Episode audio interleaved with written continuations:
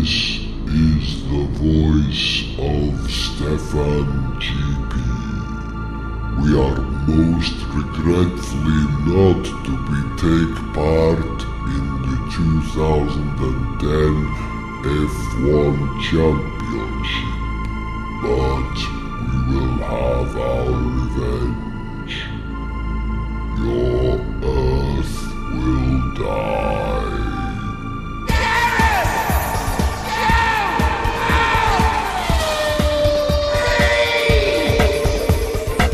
Hello and welcome to the world's fastest podcast and picking up the speed for Gareth Jones on speed today. Zog. Hello there, Gareth. We've just sat down and watched the first race from Bahrain. In case you missed it, these are the results. Cue the music!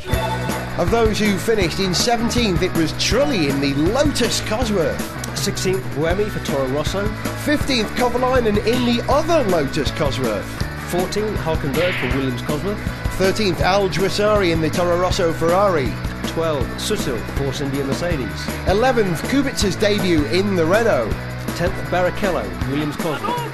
9th, Orvich Antonio Liuzzi in the Force India Mercedes. 8th Webber for Red Bull. 7th for Button. Returning Michael Schumacher 6th for Mercedes. In 5th place, beating his teammate Schumacher, Nico Rosberg. 4th Vettel for Red Bull.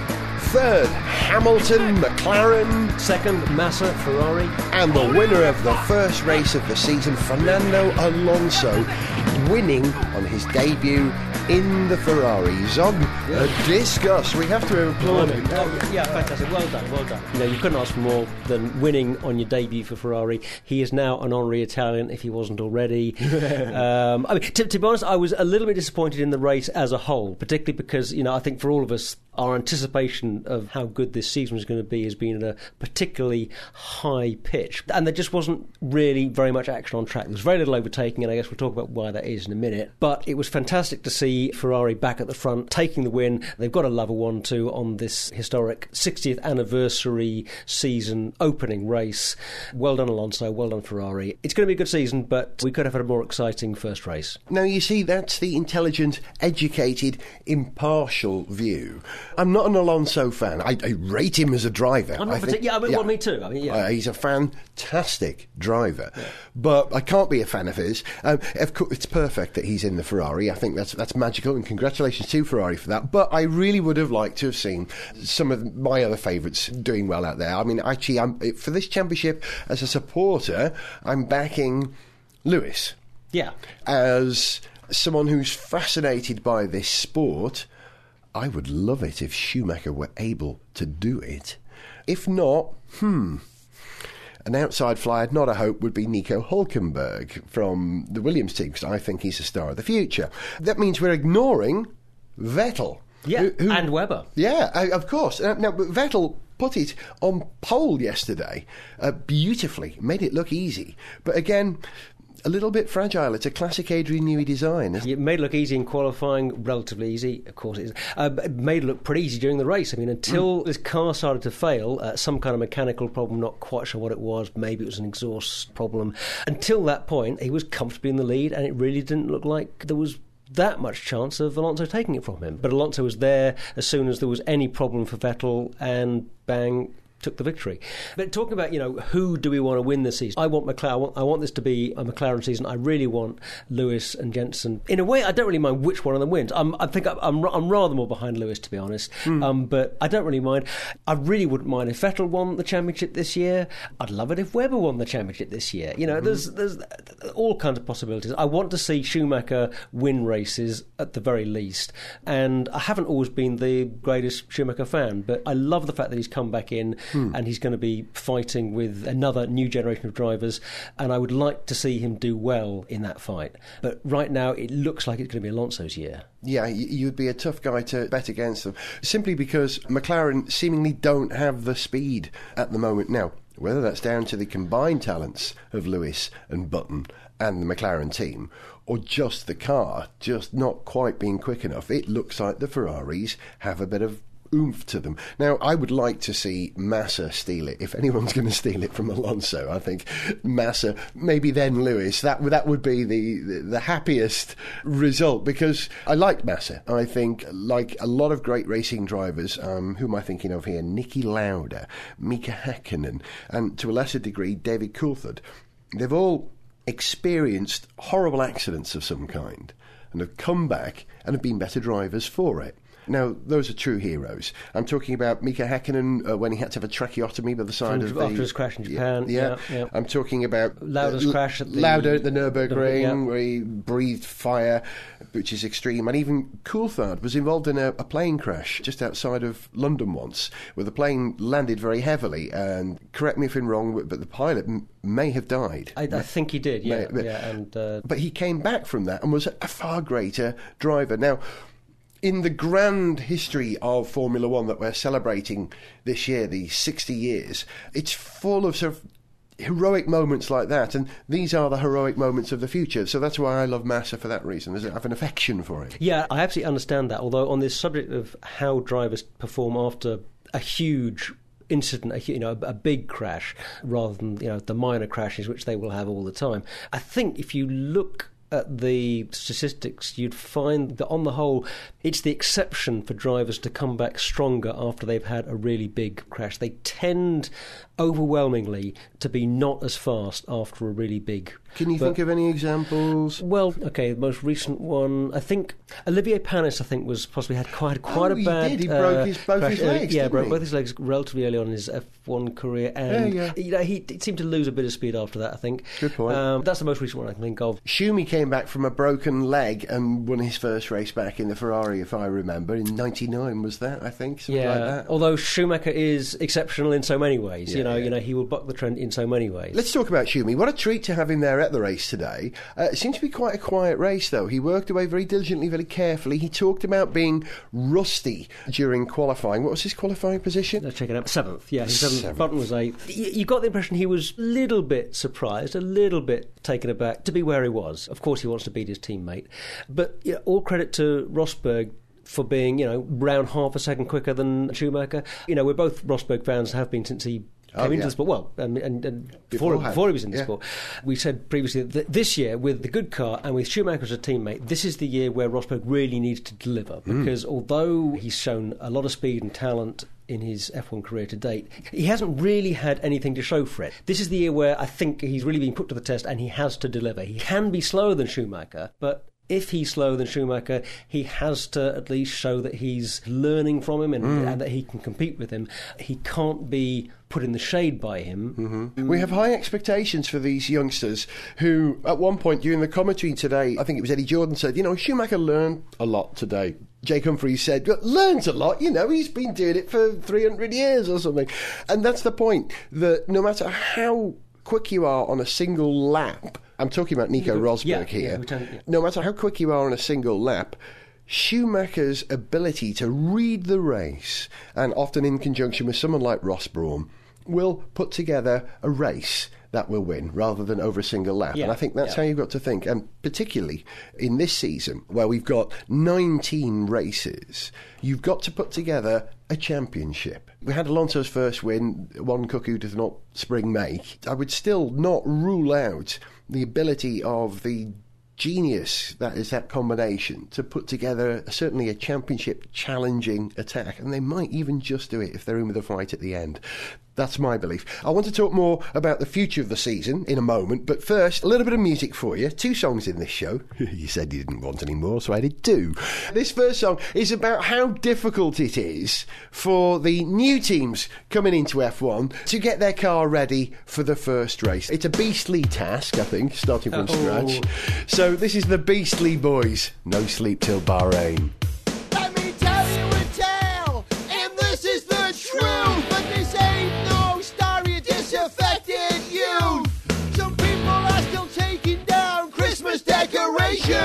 We bust a gut with our season preparations.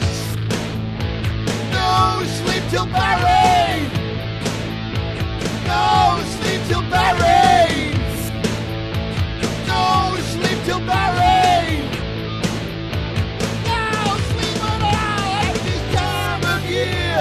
Let me be clear, we don't have a moment for a bottle of beer.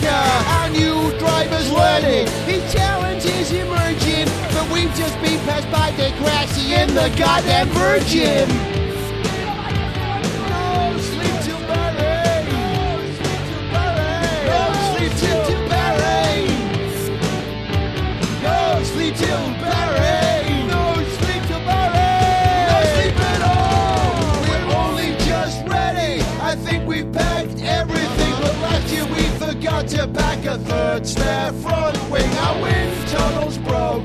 We're running out of. F1 turned from being a dream to being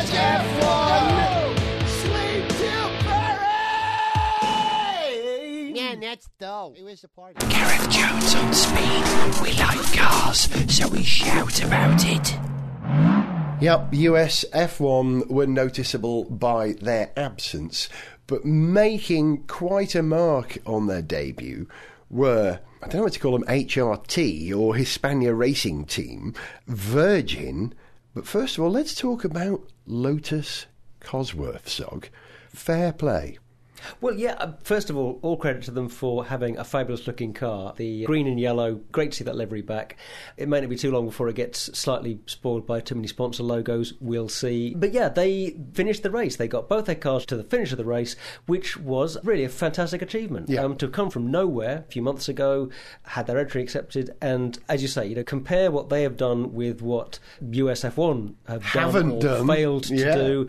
Yeah, they, they did a really great job, and uh, let's hope they do even better as the season goes on. Talking from the point of view of supporters, because I consider myself primarily a fan of motorsport, Yeah. not just a reporter like you, uh, passionate about it. And uh, I was having a conversation with someone else in a similar position to me on Friday night who knows a bit more about the new Lotus team than I did. So a very detailed conversation. I was explaining to him why I find it difficult to support Lotish.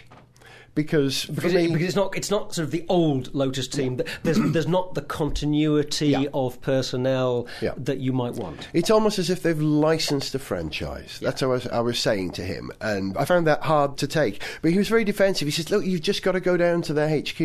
You meet the people there. They're all British motor racing engineers. You know, the heart of it. It's, it's not that far away from where Lotus were based traditionally." And it feels like Lotus. Hmm. Now, that, that, that itself is interesting. I then found out another bit of news. I have to be careful how I say this. I'm not. I can allude to something here carefully. As I understand it, there are moves afoot to bring Lotus Racing and Lotus Cars under the same ownership. Right. Now, whether that is the people who own one party already, or own the other party already, or a third party who are going to absorb these two, I can't say. I have to let you guys work that out. Now, if that happens, my faith in Lotus would be instantly restored. It stops being a franchise and then becomes part of the greater Lotus family and therefore is family. And so you can, you can keep the faith, and Yeah. you can you don't yeah. Yeah. yeah, well, well let, let's hope it happens then. I mean, And that will make me terribly happy. But now this led on to an interesting conversation about the choice of the new teams for F1. Now, we've got USF1, who didn't even make it, who probably won't be there next year, Virgin, and Lotus, and the curious HRT team. Now, I think the basis on which those teams were chosen were not on the merits of their ability to deliver race at Formula One standards, because you would have chosen Lola. Well, and ProDrive didn't get their entry accepted, and you know you would you would have to take them seriously. And uh, there was one other I can't remember at the moment, but I thought they were very, very valid. And instead, it went to a Formula 3 team, an absolutely first class Formula 3 team, Manor, who are now Virgin, which seemed curious at the time, but it seemed a bit of a leap for them. You should go through, you should have been a GP2 team, or a, maybe even an F3000, or a Champ Car team, or an IndyCar team, or Yeah. a Le Mans team. Yeah. Some In terms of- yeah, okay. yeah. So Manor got the gig, and I thought that was a bit odd. And then Lotus and USF1. And the three of those four that made it have something in common. Brand. Lotus is far more saleable if you're Bernie Ecclestone or anyone trying to sell F1 throughout the world, in the way that Ferrari and to a lesser degree McLaren is. Well, It's yeah, a I mean, yeah, I mean, it, it, it- it's worth remembering that uh, although Lotus hasn't been a part of F1 in, in very recent years, if you look back over the, the 60 years of history of the sport, it has a history that's you know second only to Ferraris. So And maybe that's part of it. As part of this celebration of awareness of its own brand, the 60 years, they're trying to protect their own IP, and Lotus is F1's own IP, you might say. Yeah, maybe. And the interesting one is Virgin. Virgin is a worldwide brand in the way that Red Bull is a worldwide brand, in the way that Ferrari is.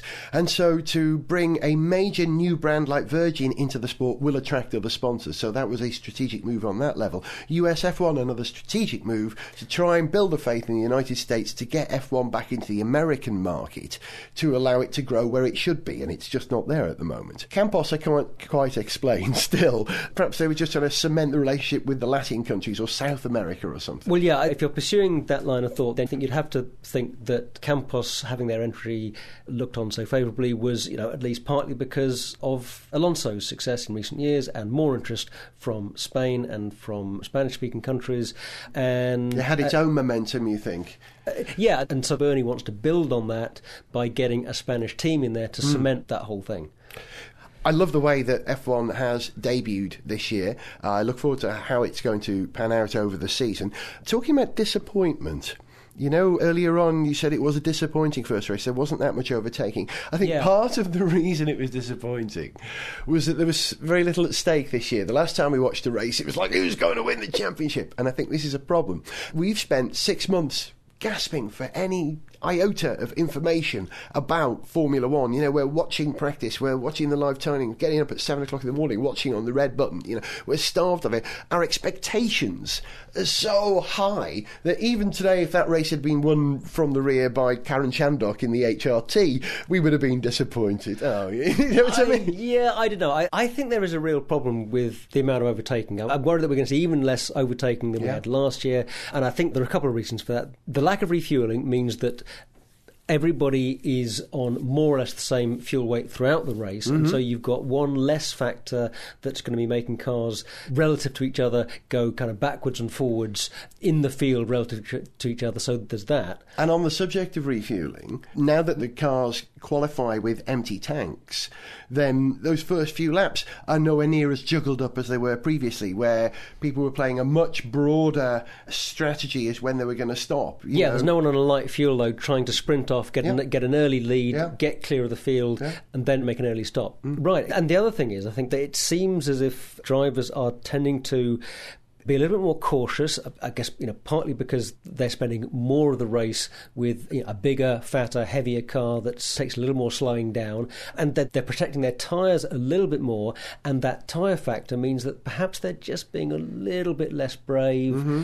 So again, they're just having fewer goes. Maybe that's going to change a few races in. Maybe they're going to loosen up a bit. But how many actual passes, you know, genuine passes for position did we see in that race? Uh, we, we saw Vettel's engine manifold, we think, crack, and therefore he was passed by the two Ferraris and then Lewis. Yeah. But that's not proper overtaking. Uh, he was limping. I mean, it was really only just in the, s- uh, the first couple of laps, I think, that, Yeah. that, we, that we They actually really saw racing. any, any, yeah. There was one moment where um, Nico Hulkenberg was dicing with a Lotus. Who was in the Lotus at the, the time? tr- Kovalainen, it was. Kovalainen. And that looked like proper passing and repassing over three corners. Now, that may have been the only point in the race where someone had fresh sticky tyres and someone else had old tyres, and they could do that. But you want some of that, don't you? It's Actually, safe- one, one thing I noticed actually in the race that, that, that struck me on the subject of Renault, with their new Lada sponsorship, okay, has a Lada logo ever gone that fast on four wheels before? I think that, that, that is something notable about this race. Very good. There's a factoid there. The fastest Lada is fastest- driven by Vitaly Petrov. What a surprise. Yeah. Uh, this one run on paraffin. My friend buy it on black Oh, market. vodka also. Also vodka. I'm going to talk briefly about some of the cars, some of the things that we noticed in the cars. Nicknames for cars. You know, the Red Bull, it's got the kind of a nose of a platypus. And it's got those kind of eye things of a raptor. You know, they, kind of, they have these little bony structures just above the eye, raptors, I think. And so it's a sort of platy-raptor. Platyraptor, okay, fine. The- the yes. I mean, you know, noticeably broad nose thing happening there, bit sort of dugongy even maybe, but no, but, Dugong. but, but platy, what was it? A, a pla- platyraptor. Platyraptor. Okay, I'll I like- Dugong. I like the platyraptor. Well, dugong. That's the that's the Lotus because the Lotus got a big fat back end, hasn't it? And looks. Do you know? what It looks like it looks like the final generation F three thousand car. It does not look like a contemporary F one car of the last four years. I would say. So th- to get it running anywhere near. Anywhere near the pace of the others, that, that's some Hmm. achievement. It doesn't look right. If it don't look right, it ain't going to go right. What is it they say? Uh, any sufficiently fast car is beautiful. You know, if it's fast, it's beautiful. That's true, It's yes. the- you know, you, you make it fast, it suddenly it suddenly gets better looking. One last thing on Lotus. Six months, their history. Someone, DC said on the commentary on television the other day, well, Lotus with their history, you know, should be doing very well. So, and I said, I joked, I tweeted, I said that it was something like 11 months history. It was actually six months of new Lotus. So that, that's Well, they've incredible. done a f- yeah spectacular job in that time. So there we are. We had four world champions racing, three new teams. Uh, we had no KERS. Did we miss KERS? We had uh, no movable aerodynamic devices on the front wing. No refueling. No, no, they can still move the front wings. Oh, do they do they, that? They still have the movable front wings. Yes, they do. Oh, Yes, I they missed do. that. Oh, Yeah, that's yeah, interesting. yes. Okay, we have one minute on the subject of the McLaren- aerodynamics of the cars. yeah. Oh, f- f- well, I just love what McLaren have done with that. It's, it's absolutely classic F1 engineering. Let's find a clever way to make this thing go fast. It's ingenious, and as has been pointed out many times, there is no such thing as the spirit of the regulations. There is only the regulations. Describe There are only very briefly, in simple terms, what's going on here. They have uh, a duct just forward of the cockpit that looks like one of those little air vents that you have on the top of an old V8 dragster. Have you noticed that? It's Yeah, like a little air scoop. Now that collects air Yeah. from the airstream over the car and dumps it through a hole, Into the cockpit. Yep. unless Uh, well, what happens is, as you say, the air is dumped into the cockpit, and provided that the driver's knee isn't in the way, the air carries on flowing through the cockpit and it flows back out through all the stuff behind the driver's head and is fed to the rear wing in such a way that it affects the turbulence at the back edge of the rear wing and the turbulence tends to slow down the car. So, what happens is by turning on and off the flow of air by moving their knee, the driver is in turn able to control whether there is turbulent air tumbling off the back of the rear wing or whether the airflow is tending to stick to the rear wing. And that means a difference of about six miles an hour in terms of straight line speed, I believe. And it's just classic genius, clever and stuff. they get away with it because they say it's for cooling the driver. Well, did they? When I, I thought they got a well. As There's- I, as there's nothing saying you can't do it. They're getting well, yeah. th- th- They're they're getting away with it in inverted commas because they're not doing anything wrong. It's within the rules. Now, the grounds on which other teams had objected to it, had challenged it, uh, were the grounds that it's using a movable aerodynamic device, Mm-hmm. but. As I understand it, the crucial thing is that the rules only ban a movable aerodynamic device that's part of the car, Yeah, and the yeah, yeah. driver's knee isn't part of the it, car. yeah. Therefore, If- you know, even if you count the driver's knee as a movable aerodynamic device, which strictly speaking, I suppose it is, it's clearly not part of the car. Therefore, it's not ruled illegal. So, It's great, I love it. genius. Just love if it. the only way they could effectively ban that under the present regulations, if they invoke the spirit of the law, saying that you know any movable aerodynamic device, thereby every racer from now on, every driver would have to be practically cemented into the car with a, a, a urethane foam mould holding their arms in one position, preventing them from moving even their head. You look at drivers' Well, you- helmets; they're aerodynamic devices. you'd, you'd have to start using thought control to, uh, to, to steer the car. Hey, have you seen Violet's new iPhone? I swear it could do it. You've been listening to Gareth Jones on the Speed. Uh, Zog, prediction for the season? Who's going to win it? Is it? Who's going to win the championship? I, I think it's going to be Alonso. I, I hope it's going to be Lewis, but I think it's going to be Alonso. Crikey. I wish I could even say at this point. Ask me again in a few races' time. That's my answer. Say goodbye, Zog. Goodbye. We'll leave you with uh, our traditional end to the first show of the season. This is F1's Back 2010. We'll be back in 12 days. Whoa, F1's back for 2010. Rosberg was man Friday again. The rest of the pack needed mollifying by Vettel, the quickest in qualifying. Is Schumi too old? Does he left it too late? Or can the Silver Baron make it championship eight? It was really weird seeing Lotus on the grid, but nowhere near as weird as seeing Schumacher's lid. Virgin lost their cherry but got stuck in the muck. Branson in a pickle and out of luck. Senna was there, Chandhok made the start, but frankly their car is a bit of a cart. Oh, the prancing horses, they look damn quick. But if Alonso's made champion, I'll be. To send us an email, see pictures, get song lyrics, join our Facebook fan site, or follow us on Twitter, go to garethjones.tv. Gareth Jones on Speed is made in London by Whizbang. Gareth Jones on speed!